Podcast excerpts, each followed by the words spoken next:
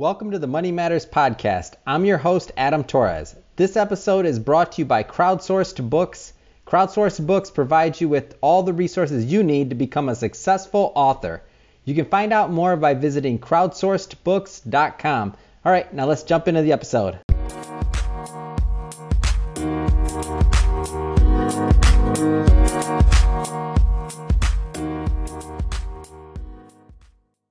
Hey, I want to welcome you to another episode of Money Matters Top Tips, where I bring you entrepreneurs, business owners, and executives to share their top tips for success with you.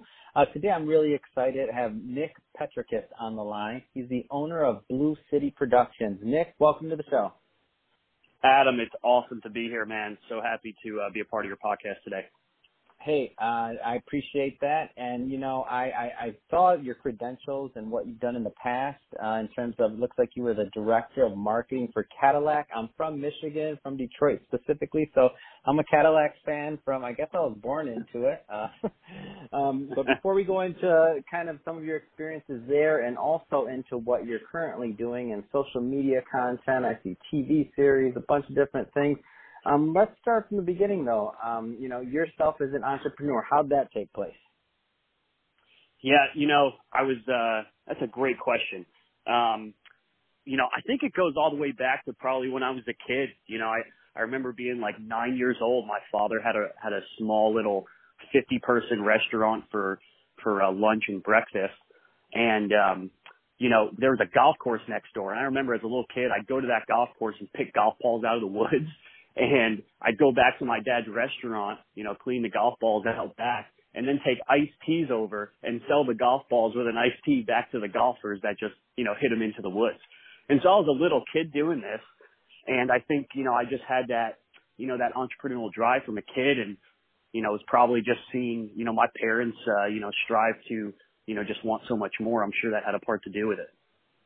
Wow, that's interesting. So, you know, it's almost like a gene you inherited. I have the same bug, and I inherited it from my dad. He owned a auto body shop growing up. So, you know, watching them work, and I have to ask myself in retrospect, why did I sign up for this, right? They worked hard. I saw the hard work, and I wanted it too. We're gluttons or something. I don't know. No, I think just from a kid, you know, I was always just, you know, taught about work ethic and how important, like my parents always said, you know, when you get a job, you know, which was like a requirement in our household, that, you know, you better work your ass off. And it was just work ethic from a kid, like, you know, you're representing yourself and your family, do whatever's required. And that was kind of like what I was like instilled with. And I didn't really know what, you know, what that all really meant until I probably look back at it now and say, you know, that's really probably where my work ethic came from. So let's fast forward a bit. Let's see. So I see your film production, and it sounds like you do quite a bit of other things around the line of film production, documentaries. How did all that come about for you? Yeah, great question. So, you know, I would have to say, like, when I was probably 18 or 19, my brother, who was working for the NBA at the time as an editor for some of their TV shows, he was like, you have to learn this program called Final Cut. It's going to be really important for your marketing career. And I was kind of diving into marketing and entrepreneurship, owning my own little. What year was this roughly? Let's see. That was probably, 2008. So I was, you know, 19 or 20 at the time. Yeah, awesome. You know, I remember too. I was in my room and he just put it on my computer. He was like, you have to learn this. And I was like, all right, whatever. So I dabbled in just, you know, video editing for years after that, you know, just little videos that I would edit here and there. And when I really launched my first, you know, when I don't know if it was my first company, but, you know, when I was doing more internet-based companies, I just found how important video was. So I would do all my own marketing videos, and that's really how I learned, you know, what, you know, how to get people's attention, I guess you could say. And that was really how I started. So you fast forward. And now what really became a necessity out of building businesses, and then what became more of a hobby, is really just what I love. And it's so important for today's business owner to understand storytelling and how valuable that is to building their business in an internet world. What was your, I love talking to people that produce and people that are creative and create videos and things. And I know they normally have something in their mind that it was kind of like a turning point. What was that first, you know, video or piece of content that you put out where you were like, wow, I'm pretty good at this. I can do this. I'm just curious. Could have been when you were younger. Could have been last week. I don't know. Just give me that piece of content. What was it? That's, oh man, a piece of content I don't particularly know. I think I've always liked something.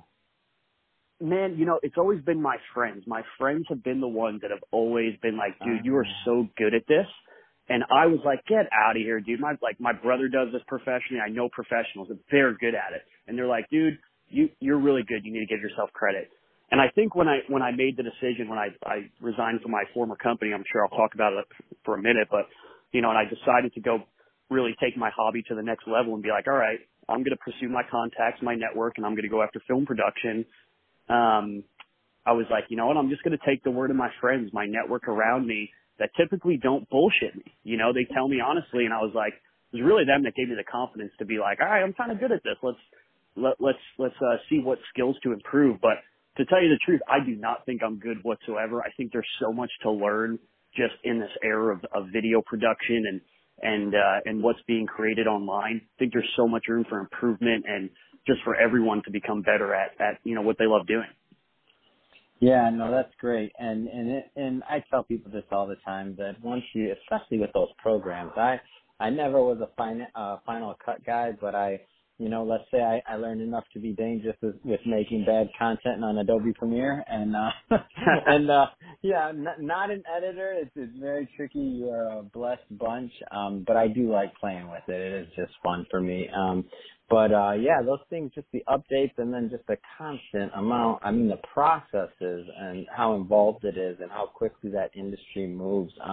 Kudos to anyone that thinks that they know everything in it, because they don't. Like the really good guys, they know. They're always starting over, always reinventing. That lets me know you're good at what you do.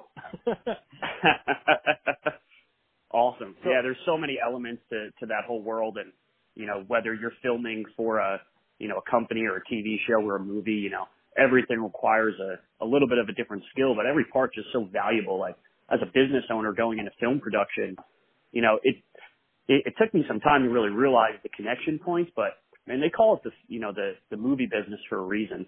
And making movies and making TV shows and content in that, you know, platform, it really is a business. And when you understand those two elements and you can make those come together, you know, really fluidly, it makes for a powerful team and for a powerful leader to do some cool things, to tell some neat stories.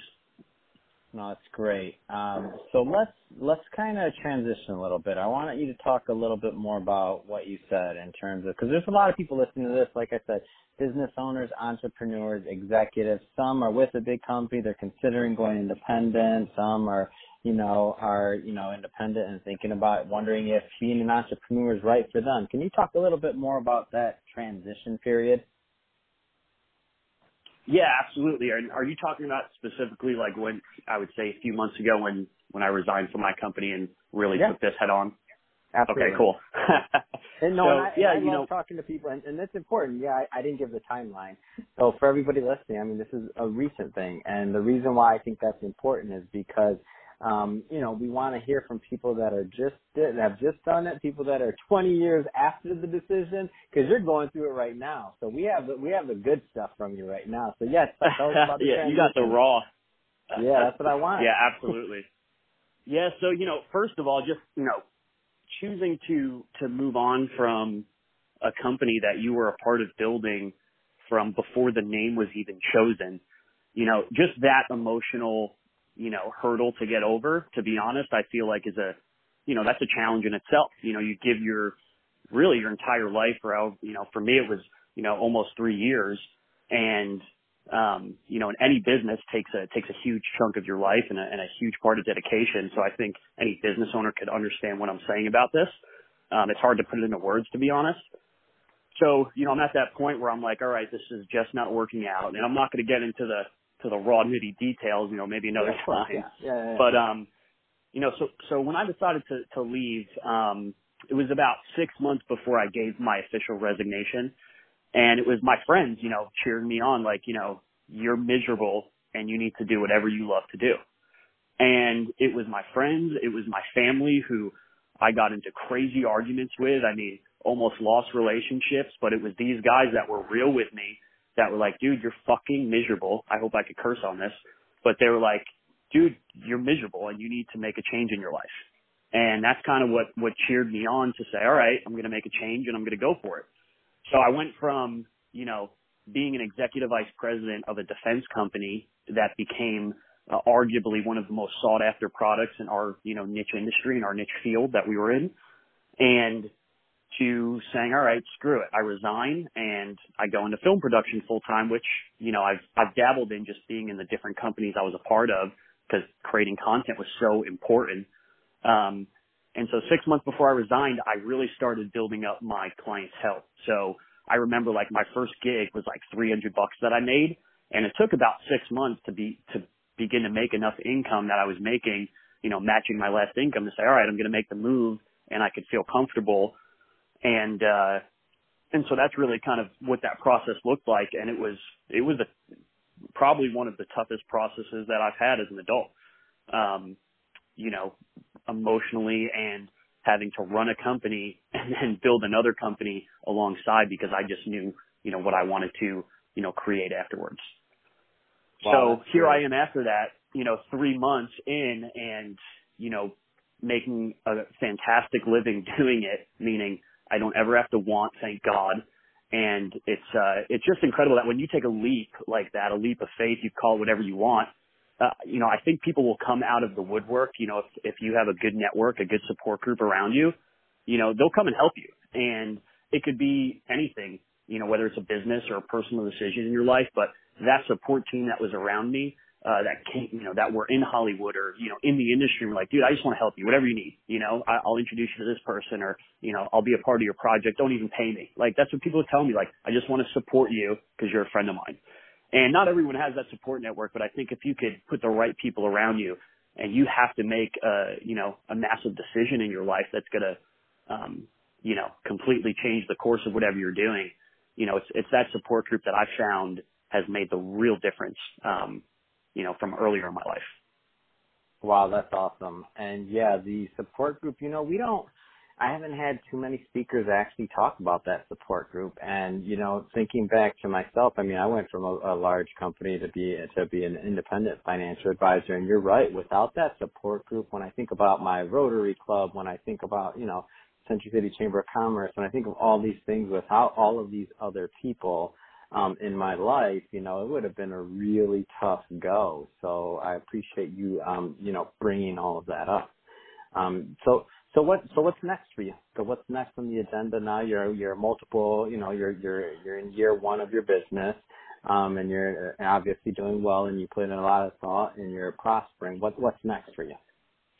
Yeah, you know, good question. I think about that every single day, because I think whatever I'm doing, you know, just whatever I'm doing right now is a stepping stone to, you know, whatever I'm ultimately, you know, whatever I'm going to do. So I think when you leave a company, I was in a heavy discussion with my friends the other day, and, you know, I was like, you know, if you don't have a vision, or if you don't have that passion every day that you're trying to build, like within a company, if you're an executive, you usually have some type of, you know, real, you know, drive to see that company do well. You know, you're not just that 9-to-5 employee coming to sit at a computer typically. So, you know, when you lose that vision that you've lived for, you know, and you have nothing to go after, you kind of have to create whatever it is to go after next. That's a hard thing. And I don't think a lot of people can do that. So, you know, when you have that entrepreneurial, you know, spirit, or if you've built up that work ethic, it's a little easier to make that transition, I think. And so I think you have to be real wise. Like, do I transition to being an entrepreneur, or do I transition into another job? Like, you have to know yourself. I think it's important, because if you're that person that's not going to get up and work from home as an entrepreneur when you're first starting, you know, you probably shouldn't do that, you know? So yeah, good call. There's nobody telling you got to come in. And if you hit that snooze, it's costing you money. Yeah, you're screwed, you know? But the nice thing is, you know, working for yourself, it's created a huge level of freedom for me. And it's made me really think about, you know, what the hell do I want to do for the rest of my life? You know, I spent all this time building companies that I'm so proud of. I mean, I'm very proud of the companies I've been a part of. And I put a lot of pride into building whatever it is that we're building at that time. And but for the next, 40, 50, 60 years, we're on Earth, Are you going to be miserable going to a job every day that you hate, or are you going to do whatever you're passionate about? And if you want to make money, then find how to make money if that's what you're passionate about. But if you love film or if you love art or whatever, I think that passion will, what I've seen just from the people around me, if you're good enough, it's going to bring that financial freedom of or whatever you're looking for. But it's also hard fucking work. I think nobody should underestimate that working for yourself is very, very, very, very challenging. It's hard work. You have to be the salesman, the marketing guy, the CEO, the CMO. You have to be everything. You have to understand how a business flows if you're going to work for yourself. So I don't know if I exactly answered your question. Yeah, you absolutely did, Nick. And where can everybody find you? So what's your website? How do people, if they need, video production, if they need social media production, they need to tell a story, where do people contact you, Nick? Yeah, absolutely. You could hit me up at social media. That's really the best. My name is spelled Nik Petrakis, P-E-T-R-A-K-I-S. I have another Instagram called Stuff by Nico. And so most of what I do is driven by my personal contacts. And that's really how I've run my business, is it's very personal to the people that I know. I have BlueCityProductions.com. You're welcome to go there, but that's not really my, where I get any clients or business. Everything I do is very relational. That's kind of been in all of my businesses, but, creating social media footprints for companies is so vital today. And I have just, so much that I would do if I had a big marketing budget versus if I had a little marketing budget. And so I love consulting with companies to support them on, if they need some strategy support on a call or something, and see if we can work together. So I think a lot of working with other companies is about feel and about trust and, seeing if you vibe and if you connect to really spread that company's vision. So would love to talk to anybody. All right, Nick. Well, hey, really appreciate you coming on the show today. Have a great day. Thank you. Hey, Adam, it was fantastic. I appreciate your time, brother. All right, take